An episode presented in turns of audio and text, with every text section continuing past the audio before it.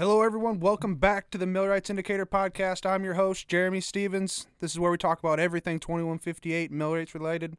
It's been a long time, but I'm joined here today by Mr. Jon Mix, our very own business representative. How are you, Mr. Mix? Very good. Thanks for having me. Man, thanks for coming. It's been a long time. I appreciate kicking this podcast off again with you, sir. It's going to be an experience to remember. A true pleasure of audio proportion.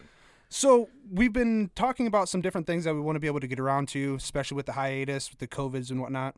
Um, luckily to see that some things are changing. Uh, people are able to get back out to work. Um, things are picking up. What does the numbers around the area look like for you? Uh, over on my sector, we are looking at some huge projects that are coming to light that we're going to need members for. Um, as you guys know, Amazon's the top of the future right now, and we have three in our area right now that are getting built out. Um, two of those are the building, the shell's almost complete, so the internals, the conveyor, the dock doors, all those components are going to be the next phase. So, depending on what one takes off first, we could see a flux of manpower needs anywhere from 100 to 200 people, depending if they have their supply set up just in those two different areas. Awesome. That is so good to hear about our area to be able to get these. Um, of course, Amazon's been around for a while, but they're making it huge in the Illinois, Iowa Yep. um, region. I mean, they're going down like crazy. I know there's another one going up in Davenport as well. and that one, that it's one of the bigger one modules that they're doing. It's a five level, like almost a million square foot on every level. So essentially, five million square foot of all your packages. Now, I just heard about a member that we have actually out in New York State. Kill Killfish is that the name of the? Mm, I'm not familiar what town it's in, but yeah, they're one of our contractors that have done a couple in our area, like the one up at the Rockford Airport.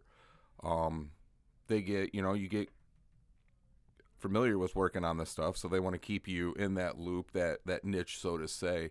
And yeah, our members do travel to keep, you know, the 2158 name. Of course, we're highly sought after for our skills. So it's fairly safe to say that they came here, they used our guys, and then uh, took them with them, huh? Yeah, Liked what they saw. yeah. What a good feeling. Yeah, it's a great feeling. And that's, you know, one of the thing I wanted to talk about today is, you know, our apprentices, our journeymen, the pre apprentices trying to get into the program with the 2158. Um, I try to make it known to them that they're a marketable asset. So, you know, you come in with a skill, that's great. That's awesome. You have that skill. But our trade, we have many skills. So, you know, back in the day when I first started doing work, you know, with the tools, we'd use a torch, heat a bolt up, you know, break it loose with sledgehammers and uh, slugging wrenches. Now they got high torques that do it for you. I mean, the the advancement there in the tooling, the technology is something that's you know safer, faster, more reliable. Let's just talk about a high torque just real quick for maybe somebody who doesn't know what that is. Can we give just a brief overview, just a layman's? So a high torque um, is a hydraulically driven wrench socket. So like your impact, you know, it it hits and turns like a big drill. This does it all with hydraulics, pressure pushing your uh, your ram to turn the socket whatever way you desire. So, what are some examples of some of the um, pressures that we're able to reach with some of these hydraulic torquing? Oh, hydraulic torquing. I mean, it that all depends on the the size of head you have. You know, you got small heads that will do your, you know, your hundred foot pounds, and then you get up to the bigger 10x, 20xt, where the head alone, that's what holds your socket, weighs 50, 100 pounds. I mean, they're massive. They could do 10,000 pounds, like no problem. So, anybody that doesn't know, historically, if we needed to torque something or stretch a bolt in order to maintain tension, we had to physically overcome the load. As far as if we don't have enough leverage with the wrench that we have, we need a longer wrench to gain leverage, to gain foot pounds, to gain the spring out of the bolt. The spring out of the bolt. So now we're able to use these hydraulics. Um, it's going to be powered by electrical, Mhm. plugged into some sort of electrical circuit, and uh, we can just calculate however many psi we need to generate through the head will equal however many foot pounds of torque on the output, to where it's just a quick little, um, quick little math problem, Yep, a you set, your, preset. you set it, you run it a couple times, you know, not loaded, make sure it's not bleeding off or anything. Then you, you do your test run, make sure that you do hit your desired so that if it's sometimes those pressure gauges can be a little, you know, finicky. So you might be coming in just under. So then you set your pressure. So when it's under a load, it, it's still good. And then, yeah, go to town. man, I can only imagine the type of um, gains that we were able to get when the hydraulic tensioning really hit the market running hard. Uh, you're going to take something that required several people and lots of time to now you can do it with very few people in a very very short amount of time Oh yeah, with high accuracy. high accuracy. No more heating everything till it's glowing red, and then trying to turn it half a flat because that was your calculated. When, Absolutely. And then when you do that, the next one loosens up. So yeah, no, this is way better outcome. Much wild safer. world of torque specs. Oh yeah, yeah. Millwright tight. It's good. Run it. That's it. That's it. You did touch on a, uh, something else that I want to be able to pull out of that last little sample. Is you were talking about pre-apprentices. Mhm. Now, some of the pre-apprentices that we get, of course, we get a whole a, uh, array of people that have a different background from a previous life set that they had before they came here. Um, some guys were welders in their past life. Some guys were concrete um, finishers or pourers in their last life. Some guys were laborers. Laborers, farm hands. I mean, we come from all different facets. Yet, you know, So, what would you have to say to a guy who maybe has, I don't want to say low skills, but maybe a very narrow set of skills that just has not yet been flourished? Well, What would you say to that guy? I would say if you have any interest at all in the mechanical aspect, you know, taking machines apart, setting them up, leveling them, installing them, dismantling them, anything like that, um, this is the trade you'd really want to get into. And, it, and if you're feeling hesitant because you don't think your skills are set, I will stand behind any of our instructors. You know, if you have the willingness to learn, the willingness to put in the effort, effort, they'll stay after class to make sure you understand it. They will, you know, we do weekend refreshers for before you come in for the interview process for the math tests that we administer. Um, we're putting in all the effort we can so that we know the product we turn out, aka the member, is not set up to fail. You know, we're we're out here set up for success. So, we have one of the highest demand um, careers that are out there right now. And we need to build the most high in demand millwrights that we can as well here at the training center. Yeah, Um, so guys that have these maybe a more narrow band of skill sets, they shouldn't be fearful that they can only do this or they're only good at that. Um, what does diversity speak to you? diversity i think in the field's great yeah like we were talking the amazons you could get in a run where you're just doing you know shipping fulfillment centers where you're doing the conveyor you're doing all the dock levelers all the automatronic settings and stuff like that. That's great. You know you, you improve your skill set on the job. That's what i try to explain to the apprentices when i talk to them you know. The wages are set up how they are because it's on job training. You know you don't have to pay to college to learn your skill set. You go to work and you learn from your your mentor journeymen other apprentices um, small mistakes you might make and then just realizing there's a better way to do it. You know that's that's 90% of you know how you become better is taking taking those jobs hey you know I send you out for a one day job and during that one day job they notice oh no it there's more to this than we thought so that one day job could turn into a couple week job, a couple month job, and all the long you know, you show up with a great attitude, you show up every day on time. They're going to keep you around. I mean, like I said, marketable asset.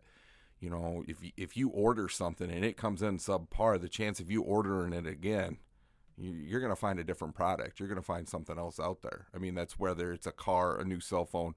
You know, you want what you pay for. So, as far as the diversity in our trade, we need diversity in individuals, but we also need a diversity in a skill set, right? Yeah. Yep. Um, this, the millwrights is always forever evolving.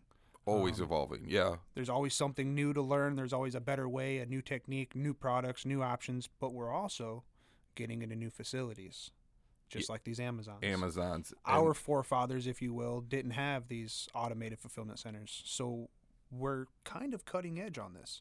Uh, we're pri- one of the first big pushes of uh, guys in our area that are dealing with a lot of these automated things, a lot of these bigger fulfillment centers um, on a big scale, on a big Amazon scale. Yeah, and it, it and even with that being state of the art, turn of the century, it still comes down to our simplistic.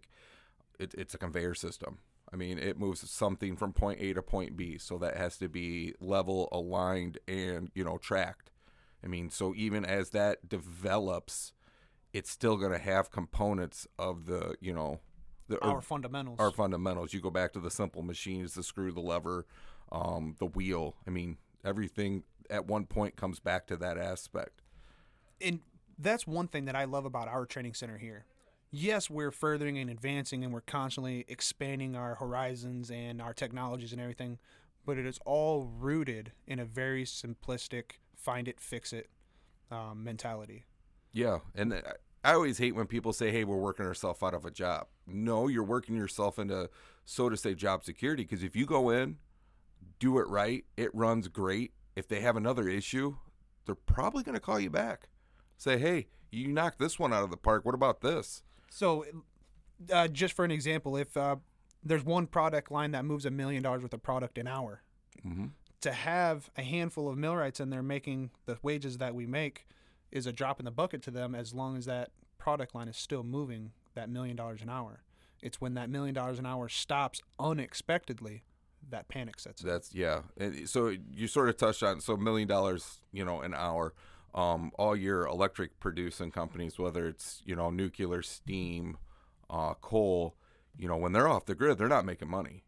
I mean, so that's why they do the planned outages. Those aspects, they know, hey, it's going to cost us X amount. We want to bring in the best we can bring in, so we can alleviate as many problems as we can on the books, get it back up into a brand new condition, and run it again you know, breaker to breaker without shutting it down unexpectedly. Unexpectedly. Do you see any advancements in that power sector? I know we hear about it a lot on a national level, but here at a local level, are we seeing any advancements? I know we do a lot in the coal facilities and we do a lot in the um, nuclear areas, Yep. but can we speak to any more of these renewables or anything? The renewables. So right now, um, Iowa in our jurisdiction has always done the wind. They've been doing it for a while. Illinois has had wind too, but they're now catching up with that.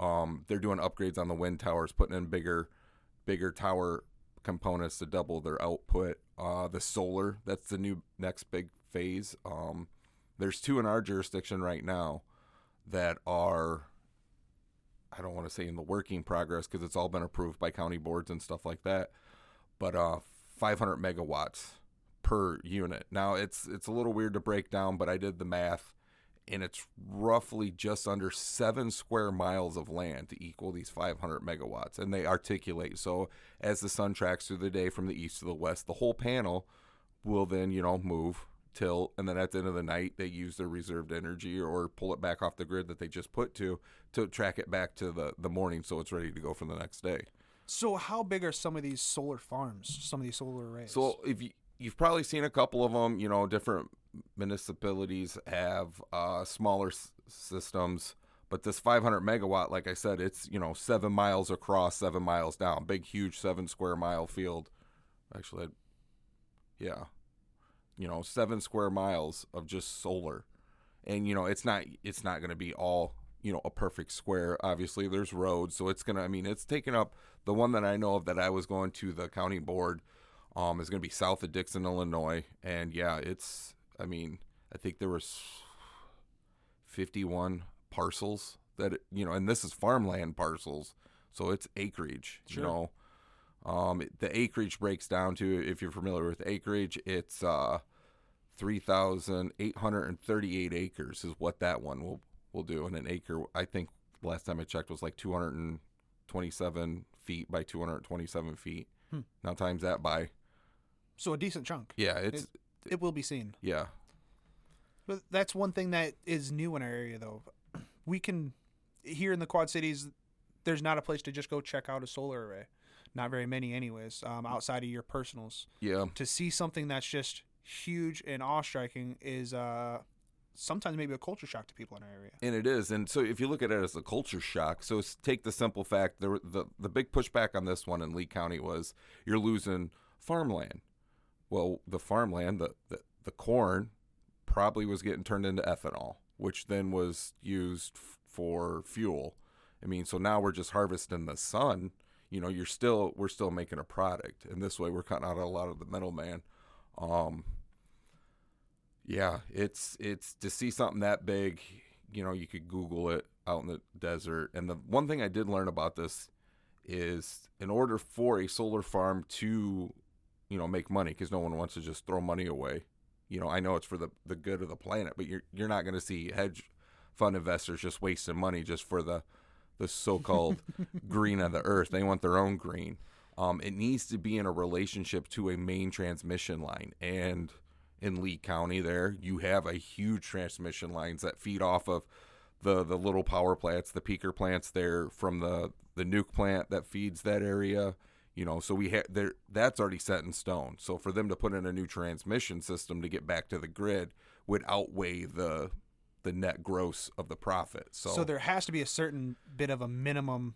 Uh, what do I want to say?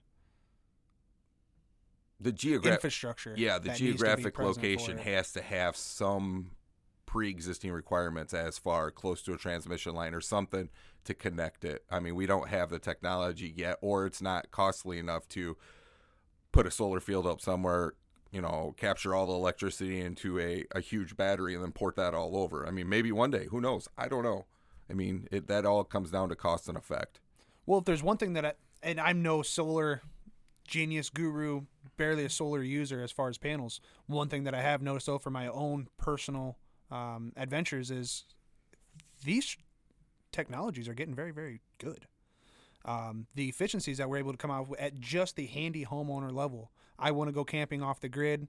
I have these couple of solar panels, a solar charger, um, or a solar controller, sorry, and and a, a few batteries, and I'm able to go the whole weekend without ever looking back at it. To where even maybe ten years ago that would have not been unheard of, but far more costly. Yeah. So if you, you're talking technology, if you look back into the first supercomputers, they would take up, you know, a small Walgreens. The whole computer would, and all that compute computing power can be now put into the, something the size of your thumbnail. And even then, I mean, look at our phones nowadays. Sure. They do what used to take up an office full your typewriter, your voice recorder, your camera, your computer. Now we got the internet, so you have all your encyclopedias, all your data, you know, games. I mean, wh- whatever you have, it's all right there in your, your possession. And yeah, as technology moves forward, obviously they're making advancements on a faster, better output. You know, that's just how we are. And same thing goes with millwrights. Hey, we need instant gratification as as a person nowadays. Well, so do the companies that hire us. They want to see results. They, you know, if they're paying the money, they want good, you know, great attitudes. Come in, do your work. You know, that that's who we are, and that's what I always say. Back to you know the marketable asset. You know, if you're gonna buy something, buy the best you can. Buy twenty one fifty eight. Absolutely. You know, I was fortunate enough to go through the apprenticeship. I've learned a lot. And even with that, I learned even more out in the field. So, you know, I tell the kids, don't, you know, I, I say kids generally because some of them are grown men It- and it- adults. And the vast majority, just in the 10 years that I've been in, I've noticed a trend myself of the younger applicant coming through the door. and I, I think the target of hitting the high schools, I think it's paying off on our end.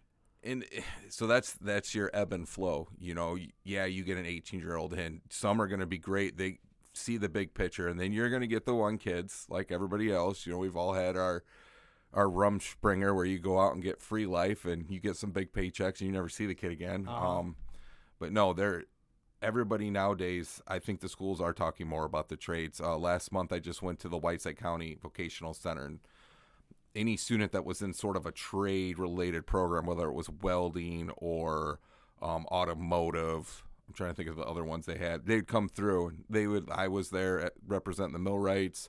Um, the, the electricians were there, iron workers, um, the plumber, pipe fitters. They were there. You know, we're all talking to them, and I always told them, hey, whatever you do, whether you go into a trade, whether you become a millwright, whether you, you know, go serve tables, do the best you do. I mean, it's going to be the best the best for you. I mean, just always always know that you can always better yourself. And then with us here bettering ourselves, we can always come back and do upgrade classes. We can go out to Vegas, go through those turbine classes. They're putting together um, a mechatronics class that's in the works right now. I mean, there's always there's always opportunities for internal growth and expansion. And I don't know if every local or not even local, every training center across North America, I would assume they'd be on the same principle as if you're a member and you're our member, then you are open to our uh, technology, you're open to our information. If you graduated the apprenticeship 20 years ago and then a new class comes out of something that sparks your interest, you're more than welcome. You are urged to come through and take that class. Yeah, contact a business representative, contact the training center. I mean, start making those calls. We want we want to make sure our our assets, our products, our members are fully equipped to tackle everyday challenges, are fully equipped to, you know, not even being a master at, at one thing. But hey, I show up, I'm like, oh, okay, yep, bolt goes left, comes out. That's great. Bolt's not coming left, coming out. Oh, it's, you know, left-handed screw. Maybe it goes the other way. you know, we'll figure it out. That's Absolutely. you know, Absolutely. Any problem you throw enough millwrights at, they'll solve. yeah, yep. Guaranteed. So, one thing that I kind of want to touch on is our training center. We're here in Bettendorf right now. We're one block from the beautiful Mississippi River, located on the Iowa side. But we also have a brand new, fabulous, huge monstrosity of a training center that's going up over in Moline, Illinois, right now. Yeah. Yep. Um, walls are coming up. They're up. Uh, the red iron's getting worked right now. The mezzanine's getting put together. Ten million dollar, you know, state of the art facility. I mean, this isn't going to be a hole in the wall right there on John Deere Drive. So anybody coming in to commute into Silvis, Moline, you know, just get off the interstate to get gas. I mean, they're going to come right by it. It's it's great placement. Um, we will have our Union Hall set back on the same property, so we can always, you know, like we do now with the hall. Now we go back see the apprentices, and you know, You guys are always on site. It's always good to see uh, the representation. You're not just a, a voice on the phone. yep, just you're, a per- to, you're a person in the room. yeah. And I always try to make the face to face. I might not remember everybody. You know, there's right now we have roughly 950 members and growing. Um, but as long as they know who I am, who Jim is, who Derek is, you know, we're we're here to help them succeed, to help the hall, you know, prosper, and that's what it's all about, taking care of each other and and I know just you guys coming back puts our members I don't want to say more of at ease, but it puts them on a personal level with you. Like I said, they can shake your hand, they can look you in the eyes, they can ask you the tough questions, they can ask you the easy questions, mm-hmm. but they're going to get an answer. Yeah, it you're just not a number. You know, everybody has a phone number, everybody has a brotherhood number, but everybody's different. and that's one dynamic that I really really like here is we're not split. We're not a training center and a front office. We're a training center that has a front office. If you're at the training center and you need business, you need union business answered, then you can go right up front. We have everybody that you need. You don't need to travel anywhere. You don't need to make a bunch of phone calls. It's all done right here in house. In house, yeah. And it's only going to get bigger and better because we are bringing together the carpenters and the millwrights are going to be in the same campus now. yeah. Yep. So we're gonna have one huge training center. It's gonna have tons of rooms, tons of space, which is one thing that we love.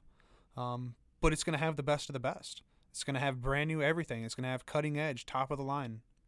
And brother, we're excited for it. Oh, I, I am truly excited for it. I mean, the training center I went through, I thought was great. I mean, I was taught with good instructors, Chris and Jam. I was taught with good instructors, Chris and Dan, uh, before you came on, and uh, I mean, yeah, everything we had was great. And now to see it to become even better, like our tooling we were talking about earlier. You know, before we used to heat bolts up, and now now we have better tools to teach people Right. with. Right. I mean, w- what's going to come about that? We're going to have better, you know, better members, better. Now instead of just that one tool hitting the job site and then you get one journeyman who gets the crash course on it and now all of a sudden that's his baby and then you're only fortunate enough to know if you get paired up with that journeyman and be able to use that tool on that specific job now everybody that comes out of here as a third year apprentice is high torque certified high torque certified Optalign. I mean, we take that with a grain of salt because in the last 10 years, everybody has one pretty much. and what the Optalign is is this is uh, laser alignment for rotating equipment to within one thousandth of an inch Exactly. And I, I was fortunate enough, enough to work on a job where we, we started off with the dials. And yeah, you get it done. And then we got a cheap laser alignment tool in. And yeah, that I mean that sped that up. And then we got the good one in, and you're making two moves and the thing's done. I so mean, for our customers, you know, that's just another benefit of going with us. That's just an example of an advancement that we were able to invest in and able to share the wealth on. Now, instead of those journeymen being able to do it with dial indicator, which Still can be done. Exactly. In our journeyman, we still teach that class just because we want you to still have the old school abilities and the know how of what this machine is telling us. And exactly what I was just gonna say is, um, by doing them with the dial, then when you move to the next next phase, the laser, you understand why it wants you to do this because you know one side is high, one side's low. You you understand the the process instead of just doing what you're told. You know, you you get it. And so by taking these steps, we're able to guarantee speed and accuracy for our end users. Yeah. For an alignment that's tighter than it's ever been, set in a record amount of time than it's ever had before to be able to achieve that alignment. Exactly. And if we can make things turn and we can make them turn better, it's going to make them turn cheaper. Cheaper. Absolutely. And then, like I said, job security. If you did that to that one, hey, we got a bunch of pumps. Can you tweak all these back up into your guys' specs? Now, just rounding everything back out, that brings in that pre apprentice that we started the day off with, being able to take him through all of these technical technological advances, pairing him up with these journeymen that have been doing the old school and and are now trained in the new school. We're able to take this pre apprentice who had a very narrow set of skills at the very beginning of our conversation, and we can drive him into being the most outstanding millwright that they w- we can put together here in the Midwest. Yeah, and like what you said, go on that route. You can also take that new apprentice who's more computer tech savvy with all these advancements. You know that's the route they're going to be going with. Can then relay that back to our uh, more seasoned veterans that have done it the old school way, and by merging both of them, you know it's it's that. So we're we're at a very unique point in the millwright evolution, if you will. We're at the cutting edge of we are very, very well uh, rounded with the old school. The old school has been around, it's tried and true, it showed us the way, but we've able to come through and introduce these computers um, and these other technological advancements to be able to take the old school, speed it up, and like Mhm. you said, bring that more computer savvy, more um, technologically driven individual and harness them with the same old school technology, but with a new, fast, cutting edge approach, and be able to seal up some of these jobs in record times that we Yeah. weren't able to do. You don't have to go to a print ago. room anymore. You got an iPad or a tablet with you, and you can pull up all the prints, blow it up into a 3D um, CAD drawing, and see all your dimensions right there. And one thing that our apprenticeship has done a great job at that I think, and maybe it's a biased opinion, but we have an awesome balance of the old school and the new school. We don't want to lose what we knew.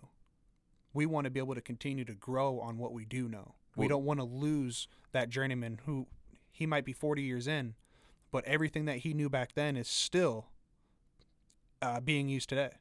we can go back to that alignment. You know, you start with your basics. You start with your original, you know, your your leverage, your lever, your screw, your wheel. Everything builds off of a basic, and it improves. So yeah, with you know, you have those forty year members who could probably do an alignment probably just as fast as someone just starting out doing it with the Optalign with the setup and everything. Sure. So once you start marrying those two together, you're getting awesome, awesome. We're getting situations that we can always climb out of. Yeah. Uh, Yep. We're not being stumped. We're not having these failures or nothing like that. That's not like we need one particular crew that has a skill set above others. Um, we marry everything together here, and we make sure that everybody's toolbox is loaded with as much knowledge and investment that we can to be able to get these guys out there turning out some of the best work that we can. It comes down to taking pride in your work, taking pride into better yourself to better, you know, your skill set. If if you do that, I mean, the sky's the limit. You know that that old term. You can climb as high as you want. You know, it's when people get complacent and oh, I'm good in this niche. Oh, great, awesome. But we but we have an an environment here at the training center that we try and squash that as best as possible. hmm we pride ourselves in taking people out of their comfort level and sliding them right into another one that they never knew they had. Oh, I always I always love seeing first day of optics. Trying to I still remember the first time I tried to level up a tripod. yeah, I got it good and then when you put the the N3 on there like, "Oh, that was way out. that was way out." But at the end of it, I was shooting like I've been doing it for the past 3 days, you know. Great. Spot on. but with that being said, I go back to saying any questions. I'm uh Chris was there to help. I mean, hey, well, what are you looking at? No, no, no, no. You got to okay. Try this. Oh, there it is. Oh, now all of a sudden, I see. I see. The lens cap was on. I gotcha. it's the funny thing about a process. Yeah, yeah. learn from your own mistakes. You'll you definitely learn better. Well, this has been an awesome interview. I thank you for coming in, giving us your time, coming in off the road. I know you got a big uh, jurisdiction that you travel. Well, you're the northern half of Illinois for the most part, right? Maybe northern third. Yeah, I, roughly. Just butt up to Chicago and then down to like Streator.